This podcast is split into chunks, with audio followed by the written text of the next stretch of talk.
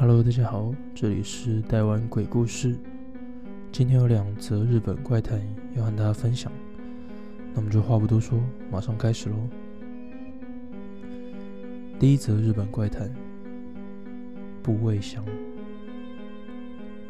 说起来很突然，我害怕箱子，与大小无关，就是会害怕。盖子开着能看到里面的话，倒还可以；盖子关着的话，绝对不行，会害怕到缩成一团。会这样是因为我国中时的某个经验。我外婆家有个大仓库，土墙建成的那种。仓库对孩子们来说，不就像个藏宝山吗？每当暑假与爸妈一同回外婆家，一定会和小一岁的弟弟进去探险。不论是古老的铠甲、磨损的日本刀，还是不知道如何使用的农业机具等等，里头各式各样有趣的东西一大堆。那天，弟弟陪同爸妈、外婆出门购物，我一个人在仓库里挖宝。由于不用照顾弟弟，我探进不曾去过的深处。在那里有着人形的木板，插着一堆刺的麻袋，一些诡异的物品堆放在一起。我觉得有点不舒服，稍微看看后便想折返，而那个东西就放在老旧的五斗柜上，应该说是放在五斗柜上类似神坛的地方。那是个以美丽实惠工艺作为装饰，边长。约十五公分的方形箱子，在肮脏的仓库里显得十分突兀。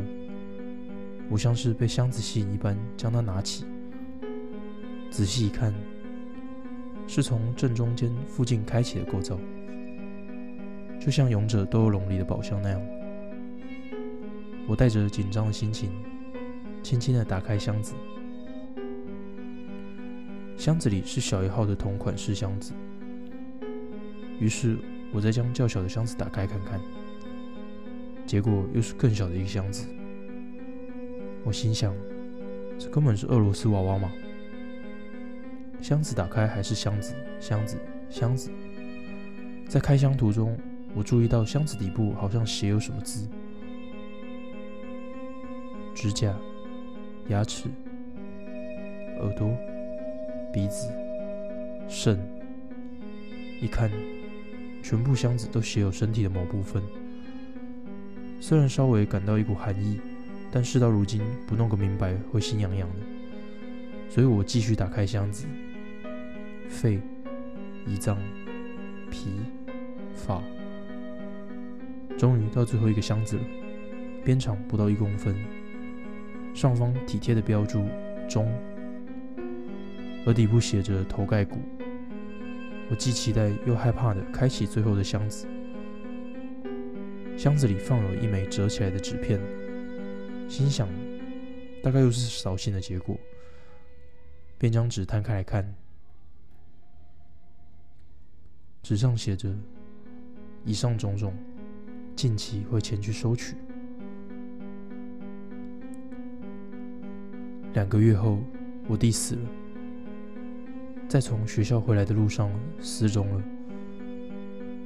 你问我明明是失踪，为何知道人死了？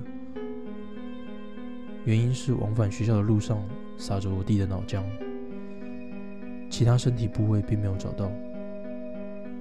找到弟弟的脑位脑的时候，我比爸妈或其他人更加害怕，因为我想起来了，那些箱子唯独没有出现“脑”这个字。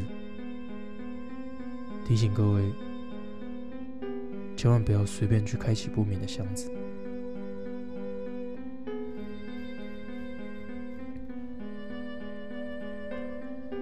第二则日本怪谈：跳轨自杀处理。那是从曾经在铁路公司工作过的熟人那里听到的事情，把那个熟人代称为 A 好了。有一年冬天，在 A 执勤的时候发生了跳轨自杀事件。虽说 A 在把这工作辞掉之前，经手了三次跳轨自杀处理时事后处理，但这种事再怎么说也不可能习惯的，特别是捡拾自杀者遗体的工作，不知道该不该庆幸。那天那位自杀者的遗体几乎没有什么缺损，五体中除了少了右手肘以下的部位，其他部位大致上都收集完毕了。A 看了那遗体的状态，就想着应该可以很快恢复全线运转吧。只是唯一少了的右前臂一直找不到，在花了很长一段时间都找不到的情况下，又不可能一直让铁路停摆着。那天最后就在没有找着右前臂的状况下，让铁路恢复运转了。在那之后，还是有持续的寻找右前臂。就这样，在找都找不到的情况下，过了三周。某天，A 在执勤的时候，从乘客那里收到了投币置物柜那里有奇怪的臭味这样的投诉。之前在那个车站也发生过好几回食物放在置物柜里坏掉的情况，大概又是同样的事情吧。A 在往置物柜的途中心想：有问题的置物柜放在车站外面。当 A 走近时，的确闻到了像是什么东西放到腐坏的臭味。A 用钥匙打开置物柜一看，置物柜里面的是包覆着衣物的人类右前臂。那景象映入眼帘的瞬间，A 呕吐了。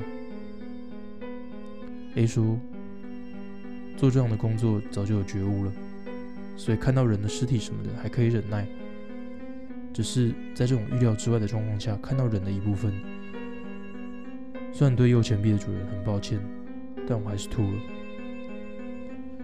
根据警方的调查结果，那个右前臂的确是三周前跳轨自杀死者的一部分。虽说捡拾遗体与发现置物柜的右前臂这两件事 A 都参与其中，但其实发现右前臂的那时候，脑袋只有混乱而已。结果最后也没找到是谁把右前臂放进置物柜。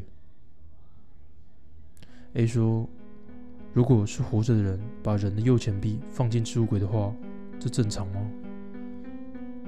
是那样的话也太恐怖了吧？和这个比起来，自杀者死后将自己的右前臂放进置物柜什么的还比较好一点。”在那之后，A 就从铁路公司辞职了。那个在置物柜中发现自杀者右前臂的跳轨自杀，成了 A 的站务员职涯中最后一次处理的跳轨自杀事件。A 对我说，辞职原因是有了小孩，就决定换成上班时间固定的工作。站务员有可能中午也要上班，而且上下班时间也不固定。不过，也不知道是不是真正的原因就是了。那我们今天的台湾鬼故事到这边告一个段落。如果你有什么想听的故事，或者是想听我们聊聊的恐怖事件的话，也可以在底下留言让我们知道。那我们就下次见喽，拜拜。